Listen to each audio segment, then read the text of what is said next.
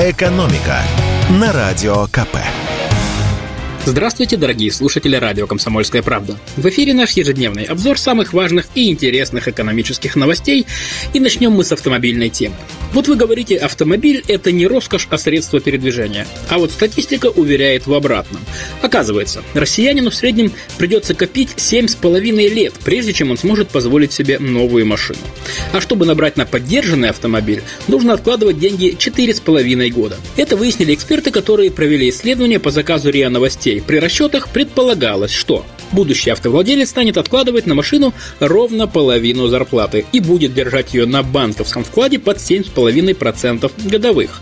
Исходили из того, что стоимость среднего поддержанного автомобиля – миллион двести тысяч рублей, а новой машины – 2 миллиона 300 тысяч рублей. Как выяснилось, быстрее всех на новый автомобиль могут накопить жители Чукотки, а также Ямало-Ненецкого автономного округа, меньше чем за 4 года. Дольше других придется откладывать деньги на новый автомобиль жителям Ингушетии и Кабардино-Балкарии, больше 11 лет. Москвичи на шестом месте, им придется копить на новую машину чуть больше 4,5 лет.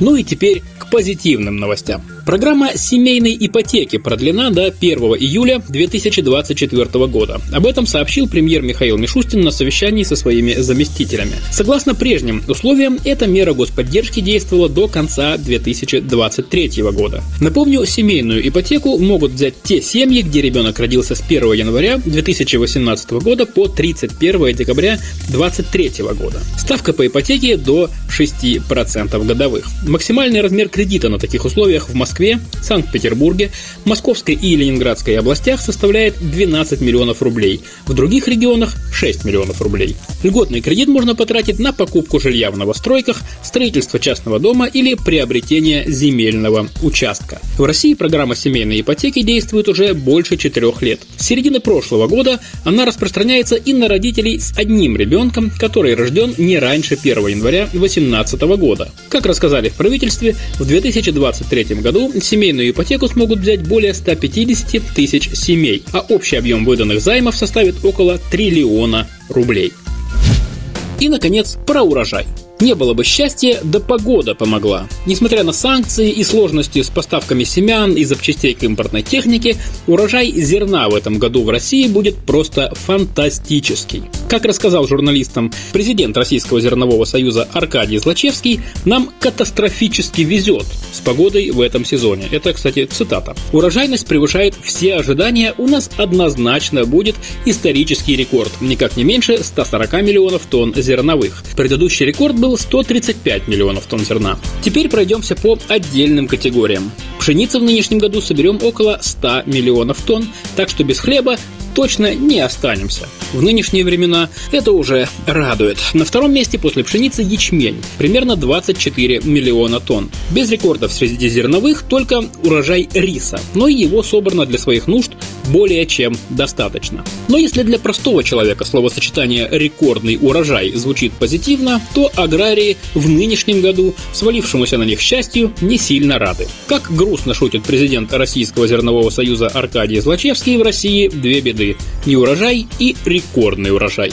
Сейчас цены на зерно обвалились до уровня себестоимости, при этом и спрос на зерно сократился. Как объясняет эксперт, обычно осенью спрос на зерно высокий благодаря иностранным покупателям. Но в этом году ситуация другая. На экспорт продается очень мало.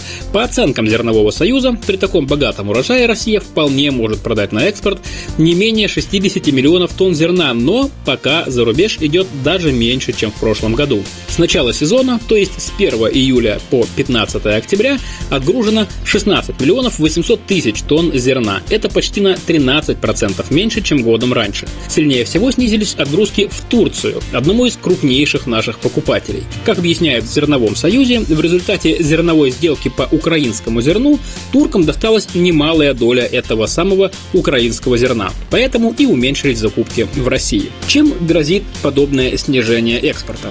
Один из минусов в Зерновом Союзе уже заметили. Сейчас крестьянам нужны деньги на посев озимых и прочие сопутствующие расходы, а на сезонные работы средств не хватает. И это уже сказалось на темпах работ, которые идут с отставанием. Так что остается надеяться, что иностранные покупатели нашего зерна все же активизируются, тем более, что никаких санкций на продовольствие из России ни Европа, ни Америка не вводили. «Экономика» на Радио КП.